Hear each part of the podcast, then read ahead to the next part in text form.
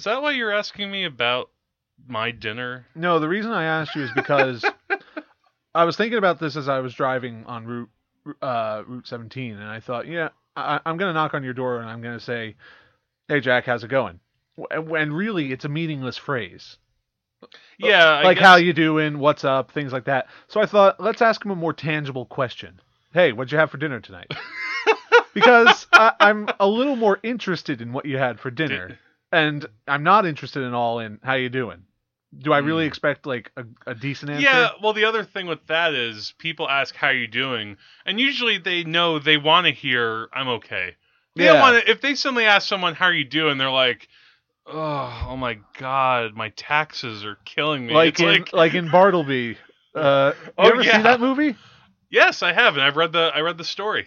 Nice. I read the Herman Melville story, and I, I like the movie with the, Crispin Glover. Yeah, with Crispin Glover. They showed that to us in college. Like we read I the saw it in college. and oh, okay, maybe we went to the same college. Remember? we did. Uh, we we weren't in the same class. No, we also had the same professor. we probably had the similar like I don't remember if it was an English class or if it was maybe like Mine was a. it uh, might have been a history mine was a, mine was a government uh, politics class. okay yeah that doesn't yeah it's not how I'm not right. sure what exactly it had to do with government, but it was still a good movie. I'm not going to yeah I liked it too you know. I I just I'll always remember the main line from that. Bartleby why aren't, why aren't you doing your job? I, I prefer not to. And I guess and Crispin Glover is perfect for that. yeah he pulled that off well. Um anyway we're recording. Uh, welcome to the wages of cinema everybody and thanks for listening about our chicken dinners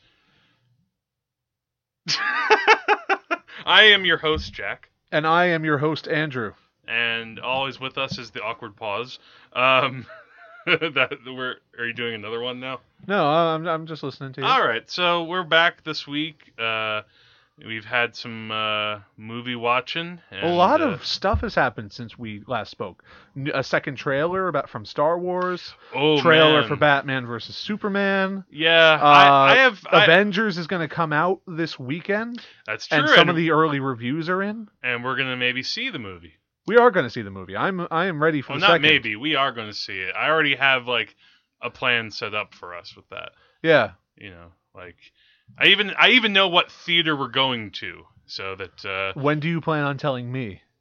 hmm uh i was gonna maybe tell you after this podcast but i could Yeah.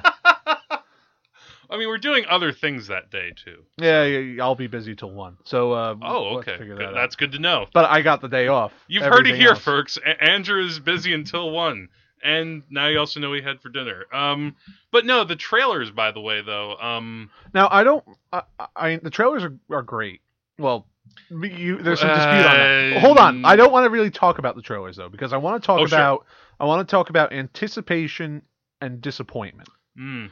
because I think we're all nervous about Star Wars, um i i could go either way and I I- think that we're all a little incredulous at Superman versus Batman.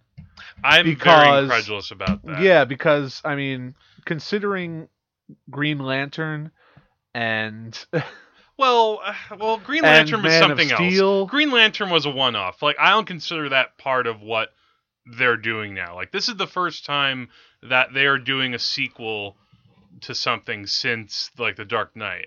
So this is them actually creating their a universe. Or they're they're basically trying to do what Marvel has been doing. They're Yeah. they're riding its coattails like hell. and that's what I'm worried about because Yeah. you and I both feel that DC is just trying to play catch up. yeah, and I'm not sure They saw. and I'm not they- sure yeah. what to make of Batman and Superman. I think Ben Affleck looks great. I uh, Sure. I okay, like this is gonna sound involved. this is gonna sound stupid, but the way he's just brooding is very Bruce Wayne sure. as Batman. And yeah, and I certainly buy him more brooding like that than as Daredevil. okay, that was back in the time when everyone agreed that Ben Affleck sucked before he actually did stuff. Hmm. Well, yeah. I mean, he had a few good performances here and there, but he wasn't. He wasn't Some up to of the all level. fears. Him becoming a director saved him in a big way. Yeah, I'd say so. I mean, when you win an Oscar for Argo, then uh, Yeah. Yeah, I mean, you have to be doing something right. Yeah, but I get what you mean about hype. Like, I mean, I think we talked about this a bit when uh, when we went over the summer movies that are coming out this this year. Like, I think that you know some movies you build up a lot of anticipation because you actually want to see it, and other times, you know, the marketing machines out there are trying to jump up hype for it, and Right. you'll and either go for it or you won't. You know, like some people will get caught up in the hype, and that's okay because Yeah, I mean, I it's mean- it's good to be excited about things, but and a lot of us are resisting the hype. yeah, I mean, Star Wars. I, I I saw the trailer for Star Wars, and I think they look great. But I also know that there are It's three still a trailer. things called the prequels. it's still a commercial. It's too. yeah, it's a commercial. Uh, and you know, and like, Uh, um, yeah, well, here's here's like the general guideline that that some people that some people talk about the uh the zero punctuation sort of philosophy of Uh. always keep your standards low because yeah. if it's great then it's great if it sucks then you won't be disappointed but i find that that's hard to do Hmm. especially when you're talking about things that you really want to like Yeah, and uh, and it's funny you mentioned. I mean, because with uh, one or two of the movies tonight, I actually could, uh, you know, bring in that sort of expectation thing into it into the conversation because, you know, again, like trailers do that. Trailers lie, um, and yeah also you also have to take into account too who's making the movie. You know, I mean, the one plus side this time is that it's not George Lucas. The one questionable side is that it's J.J. Abrams. So who knows? and what do we have to go on the two star trek films Well, and also Super 8 and Mission Impossible 3 and Lost. So which is not to say that he can't do he it is, a, but i he guess is what I would call a mixed bag. I, I like some of his stuff very much. I find him mediocre in other respects, but I'm sure I, I've, I've from what I understand, he clearly loves Star Wars. I mean, he basically took Star Trek and made that into like a Star Wars type of experience i if you could say like right. he added a little bit more of that space opera element into what is supposed to be usually like a sciency you know type of vehicle i mean Yeah. granted the movies have been more blockbustery as they've gone on anyway but something about his star trek was very kinetic yeah so Uh, so let Yeah, there- so yeah, there are a but let's talk about out there. disappointment. How do you deal with movie disappointment? You personally. hmm Let me talk about uh, one movie I was disappointed in was uh, the first Captain America film oh were you because yeah because I like Captain America and I was really looking forward to it. yeah And while there were things I like about first, it's you know it was like the first Marvel movie I decided not to own on DVD. I I kind of I I've I've I mean I think about it for a few days and then I try to let it go. I mean what what can I do? I mean it's still ultimately it's still just a movie. Um you know there are directors who I will be kind of crushed uh but then I'll have to just remember hey they've made other movies. I remember some years back uh I saw a relatively recent Dario Argento movie called Giallo. Right, you talked about that a few weeks ago. yeah, you know, and that was a movie that was. and I still haven't seen his Dracula, and that's something I'm kind of dreading watching. Even though I'm someday I might watch it. Maybe we'll watch it for movie night. But Dracula has a, has a has a mixed history as well. yeah, but with this Giallo movie, that was the first time where I saw one of his movies, and I was just Dis- by the end of it, I was just hating myself and hating the movie, and just uh, not good. man, you hated yourself. I I hate myself for watching it. You know, there's actually there's gonna be another movie that I'll talk about tonight that reminds me of that. But uh, yeah, but do you deal with disappointment harshly? Well, it's I mean you can't unsee what you've seen. Mm. Uh, but you do. I guess the best way to do it is talk about it. I mean, with Yeah. o- with other people. Sure. Uh, if you're lucky enough to have a friend or know someone who you can talk to about a film, then certainly, you know, pass on your thoughts. yeah, the interesting And then wait for the uh, RiffTrax. The interesting with the prequels for me was that I actually, you know, I've. I, I don't have that much shame about in saying it. I, I actually liked them when Oh, I I did saw them in too. the theater. Yeah. I even liked the third one a lot. I thought the third one was almost on par with the original trilogy. Yeah. and but then after years of other people tell, saying no these prequels are not good and then also the real kicker of the uh, harry plinkett reviews online Oh yeah. they pointed out a lot of things that were pretty glaring and all of a sudden it just it, it it was one of those things that wasn't immediate, but it was more of a gradual thing where I realized, okay, these movies might not have been as good as I remembered. Even though I'm still tempted to rewatch all the Star Wars movies again this year at some point in, to lead up to Episode Seven. Even though I've seen the episode, the, the movies many times, Yeah. but I haven't seen the prequel movies start to finish in a while, and I'm wondering how, I, I if I could, is it possible to take what you your experience in the past watching it and watch it fresh?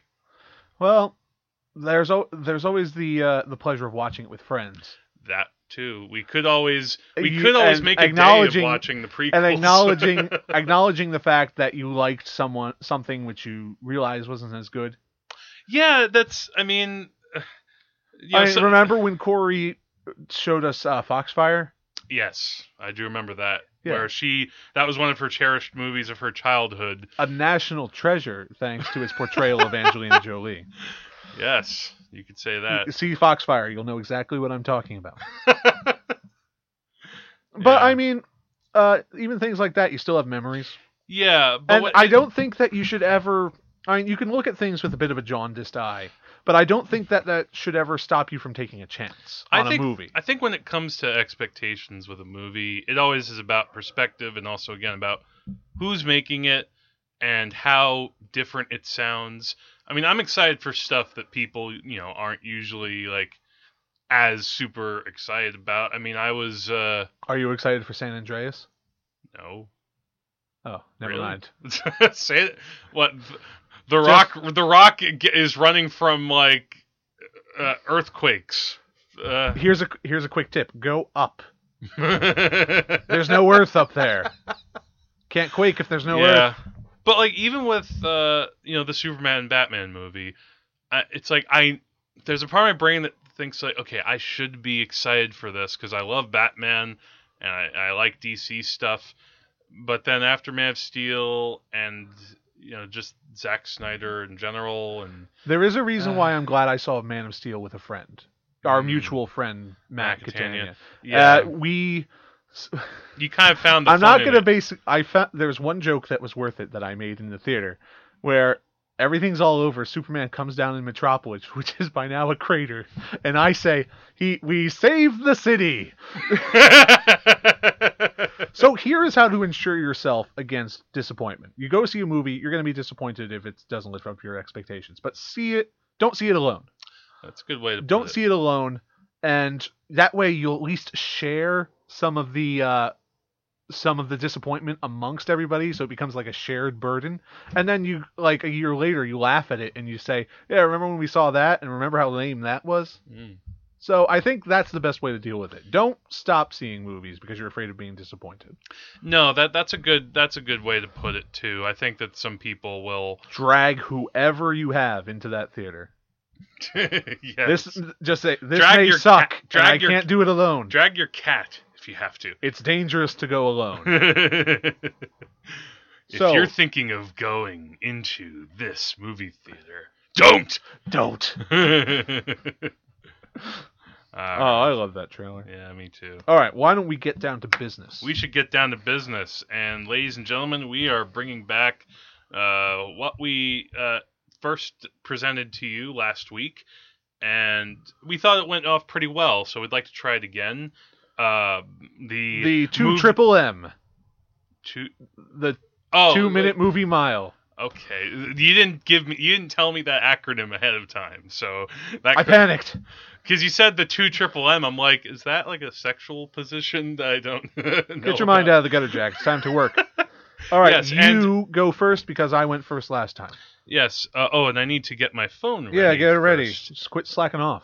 Yeah, no, no. I Act like a goddamn professional, Jack. hey, it was all our talk about like Batman and Star Wars and all that like stuff, all that kitty stuff. Professionalism, Jack. yes, professionalism with my Batman. All right, you go first. Okay. Um. So you ready to time me? I'm ready.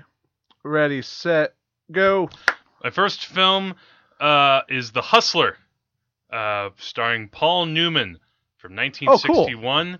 Have you heard of this movie? Yeah, I've heard of it. It's basically um, Paul Newman being awesome. Yes, yeah. I, this is probably Paul Newman's best performance. He plays Jackie Gleason. with Jackie Gleason. What happens is How this often is- do you see Jackie Gleason in a movie? Uh, yeah, I, have only seen him in. A, I can only think of a few. Uh, th- uh, that's this Smokey one. and the ba- and the oh, Smokey and the Bandit. Yeah, Smokey and the Bandit. Yeah, he might have been in other ones, but we don't talk about them. What happens in this movie is you have Paul Newman playing Fast Eddie Felson, and he's like the god of the pool room. He's got swagger. He comes in, he does moves that everybody's just like, I can't believe this guy. And the thing is, though, Fast Eddie Felson is the type of guy who likes to take chances. You know, he he goes up against Minnesota Fats, who's Jackie Gleason. Right. Is such a great name, by the way. yeah. Um, it's kind of like uh, it's kind of like a nickname even a fat person would be Mhm. proud to have. Yes. What's great though is the movie starts off with them actually having their sort of ba- duel, and So we start in the middle. They're already at it. yeah, they well, well, not the start of the middle. They have their battle, but Paul Newman loses, and he doesn't beat him, even though they they played pool for like 24 hours. But after this, uh, he starts to try redeem himself. He meets this girl played by Piper Laurie. And they have kind of like a complicated relationship, but then come meet in George C. Scott, who's this other sort of promoter hustler who wants to try to get Fast Eddie Felson out there and make money. And it's just a great character piece. Paul Newman is, you know, he's electrifying. But I actually like Paul P- Piper Laurie the best. I think she actually gives the best performance here. And oddly enough, she didn't work again until Carrie after this movie. Um, the funniest part of the movie for me is just this random moment where near the end, George C. Scott yells, "You owe me money!" Time. Mm. Excellent work. Did I end that well? Yeah, great. I think I did. I had to end it with some George C. Scott. Well, he is the be all to end That's- all of shouting men. That's an obvious comic trick, Mr. President, wasting valuable time. okay, and I'm ready to start for you in three, two, one. I happened to be trapped in a certain situation, so I saw Marley and Me with Jennifer Aniston Oh, and Owen Wilson. first Batman and Robin, now this. look, I just had a run of bad luck. oh Look, boy, uh, I've, I've I think seen, this- I've, this movie didn't. oh, look Alan terrible. Arkin is also in it. Uh, Huh. the here's the thing: Jennifer Aniston and Owen Wilson, they're good actors. I like them. I mean, they're ca- they play characters. They have charm. They They're have, they're blonde people. Yeah. Uh, the problem is that when I'm watching them, I can only see Jennifer Aniston and Owen Wilson. They don't go very deep into Mm. into a character. It's always just them, and I I, I like seeing them. But it's like it- you wouldn't give. Uh, it's uh, it's like not like there's much else there. Alan Arkin, he he plays like a small part. He's kind of uh, underutilized, but you know if you'd thrown too much in there, we probably would have thrown it off. Uh, but, it's, mostly about the dog. it's mostly about the dog. It's probably the best movie for people who want to get a dog. It'll probably convince more people not to get a dog, Hmm. which is great. Uh, I Probably better than Old Yeller. Yeah. uh, uh, but it's the story of this uh, journalist who, you know, it's about it's basically the story of his life, uh, how he Mm. gets this dog, how he, uh, you know, he writes columns. He doesn't want to write columns, but he ends up doing it anyway. Hmm. Uh, and most of them end up being about his dog. And uh, it's uh, basically. Uh, is it kind of like slow- a heartwarming story? Uh, well, Is- in the end, it's a heartwarming story. Not too challenging. Is it like a romance type of thing? Not like a, not like it's. Uh, because they like have think the about couple. movies like Mr. Holland's Opus, which are about like a per, you know, and kind of like It's a Wonderful Life, where Mhm. you're trying to show like a, you know, uh, how people are going on. Uh, I don't. Uh, blah. Uh, Anything else you want to say all I want to say is at the end, it takes too long to end, just like Marley. And basically, I was really just hoping the dog would die at the end so we could finish this movie up. Not bad. yes, please. Let's get the dead dog, and we have time. oh wow! That sounded terrible. Why, why do you want a dead dog? That just sounds so weird. that's that's my Owen Wilson. Although I will forgive, I will forgive Owen Wilson for this because he did Midnight in Paris. So I, I can. It's hard. I, I, I, we're even, Owen Wilson. All right, enough of me. Jack, on to your next movie. In now. Okay. Uh, next movie. I saw the movie Friday again for the first time in a while. Uh, this was screened on 420 uh, as Oh, yeah. sort of like a Fathom special event. Uh, I saw it sober I should say. All right. Which is kind of interesting. I've seen this movie. If you have to get to and from a theater, that's probably the best thing. Yeah, so for those of you who don't know, uh, Friday is the 1995 comedy uh, starring Ice Cube and Chris Tucker. This was the movie that kind of got Chris Tucker off starting into his career, playing Smokey, the drug dealer. And basically, the movie takes place over the course of one day as uh, Craig, he hasn't really smoked before, and he lost his job. He got fired on his day off uh, for some reason or another. yeah, pretty nice, right? Um, but Smokey's whole goal is I'm going to make you high today because it's Friday, you ain't got no job, and you ain't got shit to do. And thus he does get high, and it just follows their antics over the course of a day. I've seen this movie several times in my life. I, uh, you know, this was kind of like a perfect movie when I was 13. What made you want to go see this in the theater? Um, I mean, I don't know. I just I'd never seen on the big screen. Uh, you know, I've seen the other Friday movies. I remember. I think part of it too was that it had been so long since I'd seen it. I was wondering how I'd react to it, and it's still a funny movie.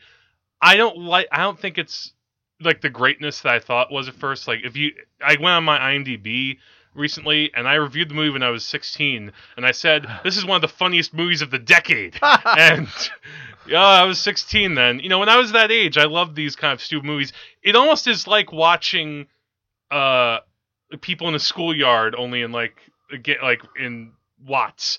Uh, it's very funny. You have characters like Debo and Big Worm, and John Witherspoon from the Boondocks plays Craig's dad, and he's hilarious. um, so it's a funny movie. It just doesn't hold up as well as I remembered Time. it. Yeah, Okay.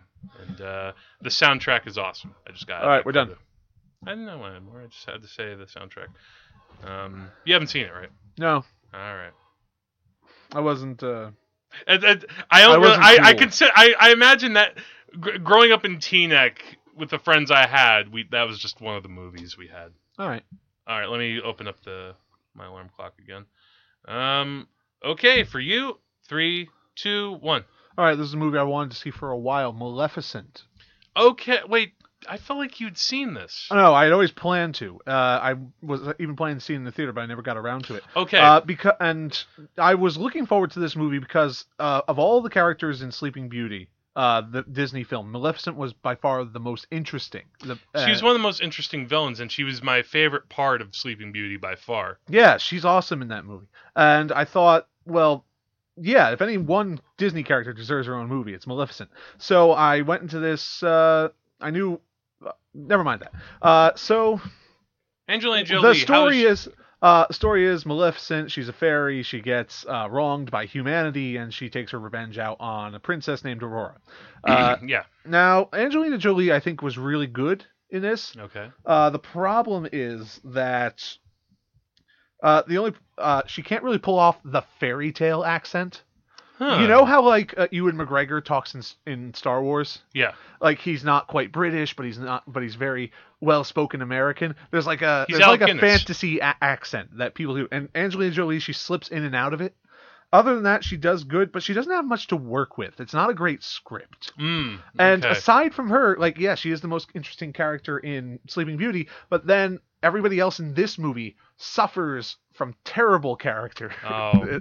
Yeah, well, the idea is that it's supposed to be like she had re- she has reasons for being bad. yeah, but and then, they all center around she be- Sharlto Copley's king. yeah, uh, but she just lo- uh, but then uh, everybody else suffers for it, and the movie suffers as well. Uh, and then there are weird uh, general things like the kingdom is called the Human Kingdom instead of having a, a real name. And then the the King Stefan, he looks like Michael Bay. I thought I and uh but disney seems to like try to want to reinvent the wheel with this and they didn't have to do that they just had to make it better all right yes. i would have oh man See, uh, see now you know why this is tough. i know it's i'm getting it's i'm getting a little frustrated now But we're all right now we'll move on to you jack Oh wait, wait, hold on. Let me just open up something in my tab here. I just need to, because I have some notes that I want to refer to for this next one. Okay, good. okay uh another two minutes ready go Next movie is the Philadelphia Story, starring uh, these unknown schlubs: Cary Grant, Katharine Hepburn, and James Stewart. i hate those three people Yeah, what the hell? Um, this is one of those kind of classic rom coms. Um, what I liked and appreciate about this movie, which I don't really get to see, is that you know sometimes in romantic comedies you have characters who are you know kind of uh, bitchy or not really likable, Yeah. and nobody calls them on it. And not only that, sometimes they go to extents of being like sociopaths, and Yes. you know that's what that's kind of what's ruined a lot of social like romantic comedies. And nobody calls them on it. They're supposed to be likable. In this, everybody calls on Katharine Hepburn for being a quote prig. Uh, if you know what that term means back in 1930s. Uh, what happens is is that there's this kind of like thing where there's scandal involving not really scandal, but Jimmy Stewart's this newspaper reporter, and he's assigned to do the story on Katharine Hepburn. Uh, she's a socialite. She's going to get married to this guy, and Katharine Hepburn used Anyone to be. who's getting married at the start of a romantic comedy is not getting married at the end. Yeah, well, um, with this, or or they get married to someone else, which is without saying who. This is what happens in this movie. Um, and then Cary Grant is her ex, and so he has he's kind of has an iffy thing here. Um, everybody's funny in this movie. Um, it's not very deep. There are a lot like probably the best segment for me was there was a whole segment involving drunken shenanigans. Jimmy Stewart has a great like whole thing where he wants to dictate the story to Cary Grant and he's drunk, but he plays it just right. Actually, and of all things, Stewart won the Oscar for this, Wow. and well, he he's really good in it. He almost he actually said later he didn't deserve it. Like it should have gone to like they he said that the uh, the Academy probably gave it to him just because of him not getting Time. it for Mr. Smith Goes to Washington. Ah. Yes. Man, the Academy, they're always trying to make up for their mistakes. Yeah, yeah, kind of. Um, but this was fun. Anyway, let me open up the clock here, and let's go. Okay, now we really ramp it up. I saw for the first time The Last Temptation of Christ. Oh, And I know you're going to go crazy because it's Martin Scorsese, but I have a lot to say. It's. are you sure you I want to do the special thing for this? No, I don't want to. Okay. Uh, the thing I love about this is that it sh- finally, you, uh, greatest story ever told had a very good picture of Jesus, but it's not. The, s- Yes. But it's always the same as Mhm. every other thing. It's a very broad, very two-dimensional character. In this one, Jesus actually has character and he has conflict. You see his thought processes. You, and- he questions whether he might be insane. Yeah, and he's he And the movie and he's not that. sure if he's the son of God. Now, of course, this is where the movie gets a lot of flack from. But if you were a Chr- if you're a Christian and you and uh, you want to see a movie, this is a challenging movie that you, Yeah, you, on you multiple do yourself a lot of favors by seeing. It gets you to think about whether Jesus, what is it to be human, what is it to be God, if if those two things can really exist together. And it's all about this uh, conflict between spirit and flesh. Uh, and the way Jesus talks, like when he gives sermons, like the things you normally read in the Bible, they don't just like come out like as they do in in like It's very relatable. like, yeah, he it, it's very conversational. Like the first time he preaches, he's like, "All right, I, I'm not I'm really good at this, so I'm just going to story." tell you a story." I love that. yeah, it's fantastic, and it seems totally natural. And Willem Dafoe is magnificent. Yeah. Uh, You know, like little man. things I love too. How G like and things that obviously probably piss Christians off, like Jesus tells Judas, "You have to betray me." Yeah, Things like that. And of course, Christians got into a tizzy because Oh, but before I go of crazy, the whole sex thing. the, my favorite scene is at the end where he's talking to God damn it, what's his name? Harry Dean Stanton. Harry Dean Stanton. Yes. And he does this weird. Harry Dean Stanton just flips the script on Jesus, and I'm just, wait a minute, what just happened? What was he just talking about? They're talking about what Christianity can become because Harry Stanton's character is kind of and perverting it comes and it comes at a at, at an end of the film where you think things. Are, It is accomplished. yes. Sorry. Do you like how I ended Oh, that? that was intense. I'm back Just in like it. the movie. Um, okay. Uh, all right. So let's go on to our next one for me. Um, in a little bit, we're going to be uh, trying out a, a slightly different thing with this segment, but we'll get to that in a moment. All right, this is uh, this is just a regular one. Yeah, this is just Okay. a regular one. All right, so two minutes, go. Uh, True Story, uh, starring Jonah Hill and the one and only James Franco. Um, what this is about is Jonah Hill is this reporter for the New York Times. Uh, once again, another reporter movie. Uh, in this one, he's kind of a, he gets fired because he fudged some facts on a story involving Africa, and so he's trying to build back up his career. But what he finds out is that James Franco he plays this character who uh, is arrested for murder for for murdering his wife and kids And the thing was that James Franco's character used uh, Jonah Hill's character's name. I, it was like Mike something. Damn it, I don't have the notes in front of me. But what happens is though Jonah Hill is curious, so he goes and visits James Franco in prison, and they start this kind of uneasy sort of friendship collaboration on what could be a book about you know what you James Franco the killer, or is, is he a killer? You don't know. Um, it's not terribly original, but the performances really uh, really do a lot for it. Um, I think Jonah Hill is becoming a real talent overall between Wolf of Wall Street and this. James Franco is excellent in the movie. He rises above the script. Yeah, Jonah. Hill's been doing a lot of stuff. He was in Moneyball playing the uh, Moneyball.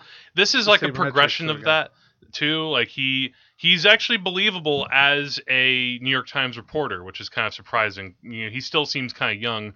The filmmaking is a little eh. It tries to do things that don't entirely work. There's one shot where I was just bugged because it's like get the sun out of the sky. I don't want that there. I just want to see the actors Yeah. and you know little things like that bug me um so yeah like if you like these two actors go see it for that reason there's also a very interesting scene involving Gesualdo who was uh, a documentary uh, damn it Ugh, i'm out of time uh, this, this doesn't exactly have to do with the well it doesn't exactly All do with right, that time. movie all right but um yeah. What I just wanted to say was that Herzog, the very first movie I saw by him, uh, yeah, it almost Was actually ten years ago was. Gesualdo, Death for Five Voices, and you know he was like a like this composer in like the 16th century who like maniacally killed his wife and kid. Spoilers. Spoilers, I know, All but right. um,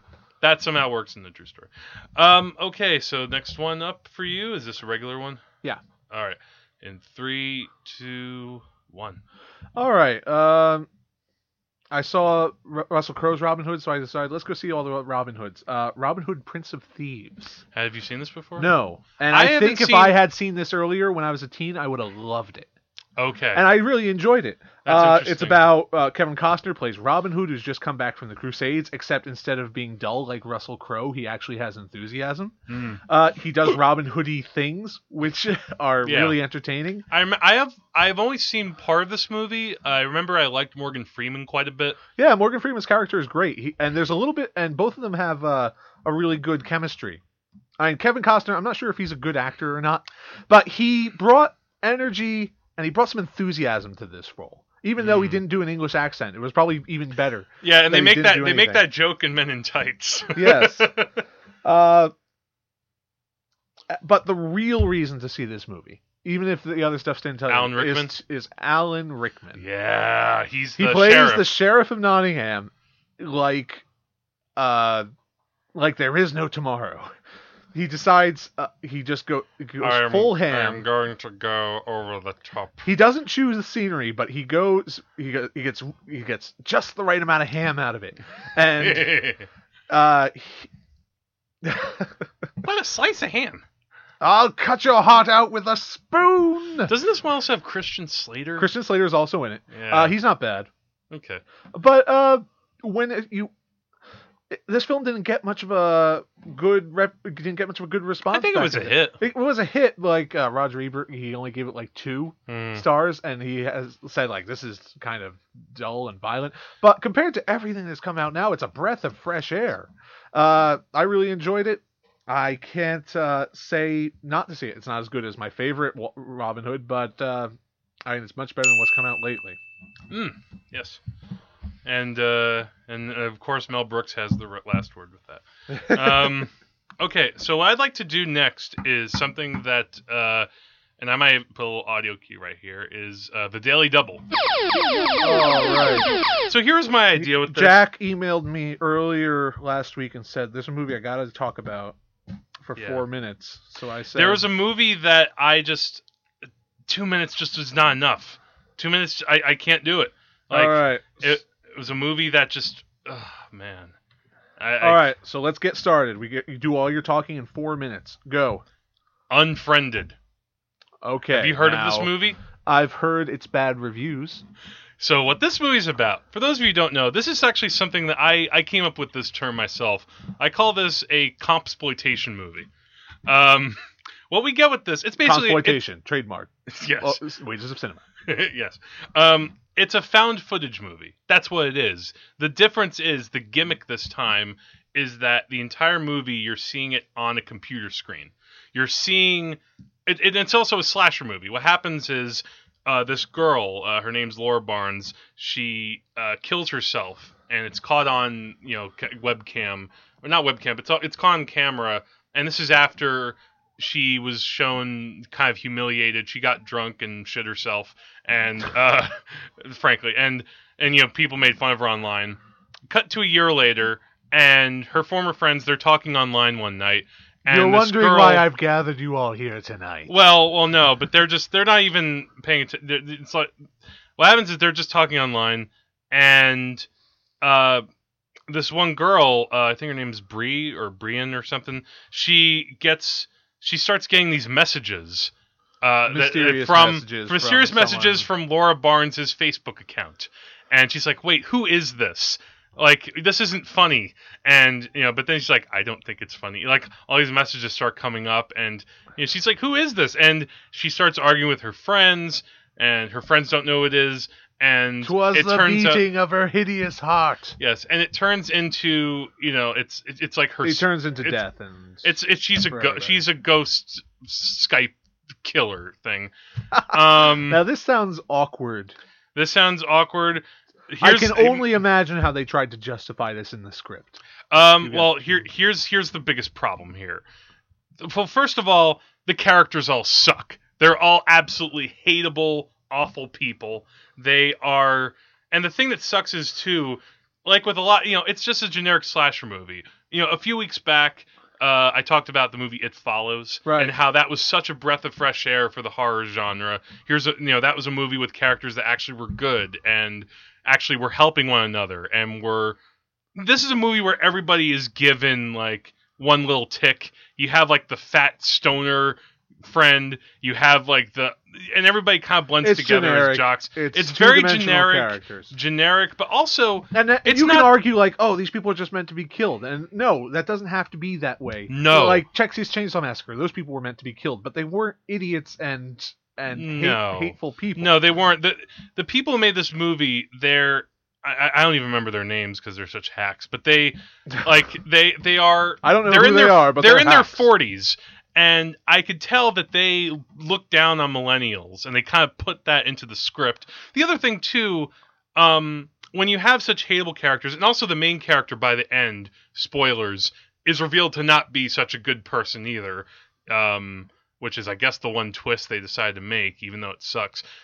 It's not very cinematic half the movie i'm not kidding is watching text messages Yeah. and aim and Facebook messages. You'll That's won- not cinematic. While watching this movie, you'll wonder why you can't switch to your porn. yeah, at least when you're watching other found footage movies, there is some attempt for technique.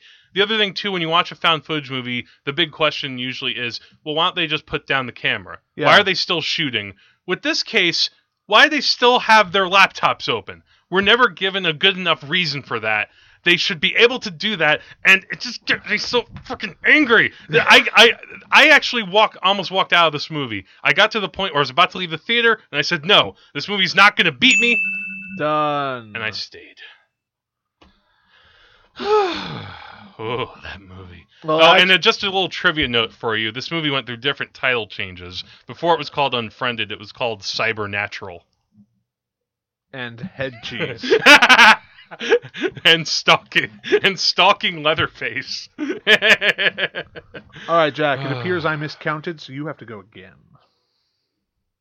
oh wait, so are you out of movies? I'm out. All right. So with this now, since because I went so long, I've decided that the next movie I'll just talk about for a minute. If I end up going a little bit over, I apologize. But uh, All right, you got one minute. Go.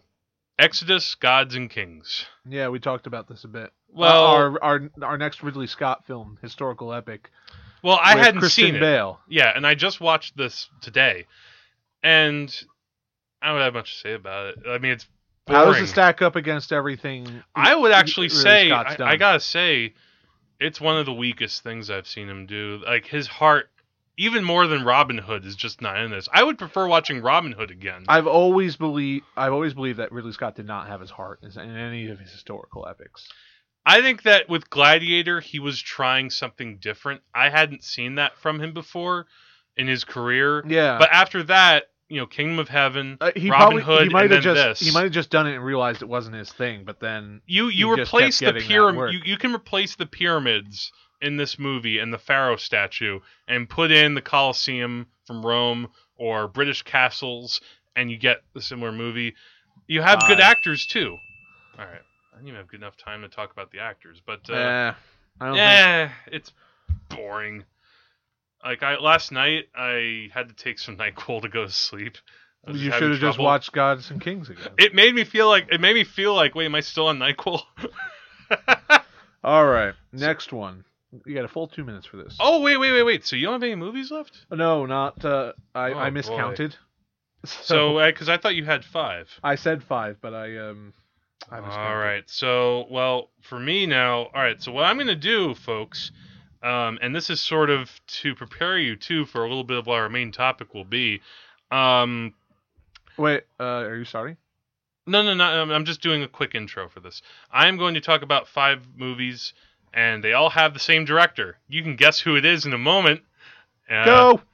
First movie is The Birds, and uh, I saw this on the big screen recently uh, uh, for the first time. Um and this was sort of what reignited my love for Hitchcock in the past couple of weeks. Um, I I think this movie's a lot of fun. I think that it I don't know if it's easy. To, I don't know if it's a lot of fun, but it's certainly it's exciting. Very. Uh, you can't stop looking at it. No, it's it. Um, I think it could be. You could argue that some of the effects have dated. That you know you can kind of tell when they have matte paintings and Fake birds. fake birds, and also like the birds when they kind of come out of the sky in that great. And, you know, it is a great shot where it's the overhead shot after the gas station Yeah. blows up, and you see the birds come one by one. It's like the God point of view shot. Um, what I like it so much though is the fact that because they don't, ex- they never explained really where the birds, co- how, why they're attacking, where Yeah. they come from. Because of that, you can read into it whatever you want. It's so open for interpretation, and every time I watch the movie, I have a different take on it. Like this time when I watched it, I sort of thought about it in the sense of this is kind of a film about revolution Yeah. that the birds have been put down for so long. The first birds that we see in the movie are the lovebirds in the cage that actually spur on the whole story of Tippi Hedren trying to go after this guy Mitch, and um, a strange MacGuffin. a, kind of a strange MacGuffin, yeah. But then the birds start attacking them, and they go at it really fiercely. At first, it's just the one bird that comes at her head uh, when she's on the boat, but then it gets really ferocious, and you know they're really taking over the town. Everybody's leaving, and by the end, Tippi Hedren and the family they're the only ones left, and the birds are just kind of sitting back like, okay, you can go. it's like we've won. Certainly the bloodiest of Hitchcock's films, I'd wager. Pretty cl- much, yeah. It was a bloody movie, but a bloody masterpiece. All right, good. That's a good way to put it. All right, next Hitchcock film. right? Okay. All right, go. Uh, next one is the Paradine Case. Um, this was a movie. This is one. This is the last movie that Hitchcock made for David O. Selznick. This is a kind of courtroom drama mystery movie. Uh, it centers on uh, Gregory Peck as this lawyer, and uh, Alida Valli, who was in uh, uh, The Third Man. Uh, she's accused of committing a murder of uh, of her husband, and um, you know it's it's actually considered one of Hitchcock's weaker films, and I can kind of see why. the script The movie was actually taken away from him, and it was recut by David O. Selznick. Um, you know, it's it's a kind of basic nut to crack in terms of the premise. You know, woman accused of murder, their Law and Order scenario. It's also British Law and Order. Uh, Charles Laughton is like kind of the head judge, and of course he's always fun to watch. He has a great scene where he's kind of sort of hitting on the Gregory Peck's wife, played by Ann Todd, but it's not exactly that clear. Um, I almost wish he was more in the movie. Gregory Peck is just kind of dull. Um, you know, I, I liked him more in Spellbound, but I think that he's not. He kind of lacks something for like a Hitchcock movie. Yeah, he's not like a he's not like a thriller actor. No, and it's weird I mean, because you think we've about seen him, from To Kill a Mockingbird Yeah. and uh, Roman Holiday. yeah. he even works a bit in romance, but uh, as you know, In that this, sort of the other thing too in this movie, they he's try not to that sort of harried man. they try to crowbar in the movie that you know she that there's a romance between the lawyer and the woman standing on trial, and I just didn't buy it one bit. Yeah. It's so weak. There are some there are some, there are some good performances. It's more about the characters and the plot, and so in that sense, um, there are some things that are absorbing in parts. It's just the whole is kind of weak, and uh, yeah, I'm not gonna revisit it. all right. Time. Okay, All right. Next one. Take a breath, Jack. I, I should I, I should maybe take a drink of water. Probably Be quick. You have five seconds to take a drink of water. You know, excuse me while I drink a g- drink of water as my. Hmm, I forgot. I was about to do like a ventriloquist thing. Next. Next thing, Go. murder with a capital excla- with an exclamation point. With a... All right. Go on. This is from 1930. Um, this was uh, one of Hitchcock's early sound movies. Now Uh, this and it's before he came to America. Is before he came. Yeah, he didn't come to America until like the 40s. He was in Britain for a while. Um, what happens with murder? Uh, as the title suggests, you know, it is about a murder. Surprise. I, any Uh, any of Hitchcock's movies could be retitled Murder. Well, he also a dial M for murder as well. Um, uh, the interesting thing is with this, I mean, it starts off with a dead body, and we see kind of early on, but we don't see the killing happen. Uh, killings didn't really happen in Hitchcock movies until like a little bit later. Uh, in this one, uh, this you know, once again, you have a woman who's accused of killing uh, a man. Um, in this case, what happens is it's a little bit more like it starts off like Twelve Angry Men, where the jury has to kind of decide about if this woman's guilty or not. And this one guy just, you know, he he's really doubtful, but he goes along with it because everyone's just like, no, it's guilty, guilty, guilty, and he's like, all right, fine. Peer pressure. And while he's while the woman's waiting to get hung, he starts thinking, wait, this doesn't sound right. And so he does his own kind of investigation into finding out, you know, what really happened. Uh, and what and it, it ultimately leads, of all places, to the circus. uh, so the the climax is really cool. Like the cli- the last twenty minutes of this movie are great. The rest of it, it's at times a little creaky. Uh, when they were doing early sound films, uh, you know, they were still trying to work out the technology, so actors had to kind of stand really close to microphones. This is the first Uh, movie. For the reference, he's singing in the rain. I have to say this really fast. This movie has it's the first movie with narration, but the way that they did it was they played a record on set of the actor saying the lines with an orchestra behind it doing the music so that it could sync up. nice. Yeah, That's interesting. yeah. All okay, right. next, Next one. All right, next go. The Man Who Knew Too Much, 1934 edition. Oh, I've seen the the other. I've seen the later one. I've seen I've seen the later one. I've seen the later one a few times. This is my first time the seeing first the, the the old one. the that one has the old one has Peter Lorre in it. Yeah, what happens with this? For those of you who need a quick refresher, uh, this uh, cou- this married couple are on vacation with their kid. Uh, in the remake, they're in Morocco, but in this ver- in this version, they're at the Swiss Alps. They're skiing. Um, what's interesting in the opening scene, actually, Pierre Lorre is there. He's just kind of like he, he's not a villain. He's just kind of like, oh yes, I'm here skiing with everyone, and um, and what, what, but it's the same kind of premise. There's this uh, there, there's a party. This guy is shot as he's dying. The main male character like kind of comes to help him, and he hears this secret. And but what happens is the villains of the movie they, you know, they know that this guy knows, so they kidnap uh, the kid, and uh, the, this in this case it's his daughter. Okay. Um, this all leads. There's it's it's a gem in a few respects. The main thing is Pierre Lorre. We talked about him when we when you watch Mad Love. right. In this movie, he's just he's iconic. He's he's on fire. he's on fire. He has like a scar He's on his in face. zone. He's always like smoking a cigarette. Um, you know, and it's funny his his character's name is Abbott without a Costello.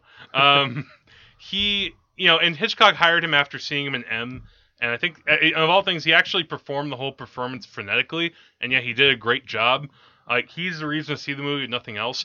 The one thing about this movie, the reason why I prefer the 56 version over the 34 version, the plot, in a way, it's 75 minutes long. The 1956 movie is two hours long. Uh, So there was more time when Hitchcock had the Jimmy Stewart version to explore things a little bit more, to build up suspense in the Royal Albert Hall sequence. yeah. It's worth seeing, but 56 is better. Time. All right. And I have many- one more. One more. Make One it count. more. Go. I confess. I What's do. but what's the title of the movie? That's what it's called. I confess. Oh. you thought I was going to say something else. I confess I saw, I confess. Um, Confess, old woman. yes. This is, damn, I've wasted time already. This is from 1953, starring Montgomery Clift. Uh, he plays a priest, and uh, at the start of the movie, uh, he hears uh, this man's confession. Uh, this man actually kind of works sort of in the in the church, but he's not a priest. Um, he confesses that he's killed someone, and uh, the rest of the movie is about how because uh, th- this man Montgomery Clift plays uh, has heard this confession in the confession room, he can't tell the police, Right. even though you know they really want to know, and his information Those are the rules. yeah, if he, if there wasn't such a thing as the confidentiality of the Word of God and all that, the movie would be over in 15 minutes. Right. But because of that, then we get this story that's about the conflict of this priest. The fact also that the, this murderer is kind of a dick, and he kind of holds it over Montgomery Clift's head. um, it takes place in Quebec. I forgot if I mentioned that. Karl Malden is the investigator, and he's quite good. Montgomery Cliff is very good in the movie. Um, it's a different kind of Hitchcock movie in the sense that it's closer to actually one of my favorite Hitchcock movies, The Wrong Man, which is more serious. It doesn't have that airy, fun sense that other Hitchcock escapist movies have. Yeah. This is more about exploring real feelings of guilt and what it means when what's morality. There's also a whole thing between Montgomery Clift and Baxter where they had oh, kind of Baxter. relationship. She's great. Yeah, she was in. Wasn't she in uh, All About Eve? Yes. Yeah, uh, they had a relationship before he became a priest, and that kind of works its way into the story involving blackmail. Um, it's worth checking out. Uh, I don't, uh, you know, it took me this long to watch it, so Time. not an essential. Okay, god damn, I uh, I Another- see too many movies. Another two-minute movie mile has been run. We're gonna take a short break, and when we come back, we'll be back with our list movies. yes, we'll take a two-minute pee break or something, Or Q break. or Q Q break, Q break. Ooh. That that was a good one. I didn't even mean to do that. All right.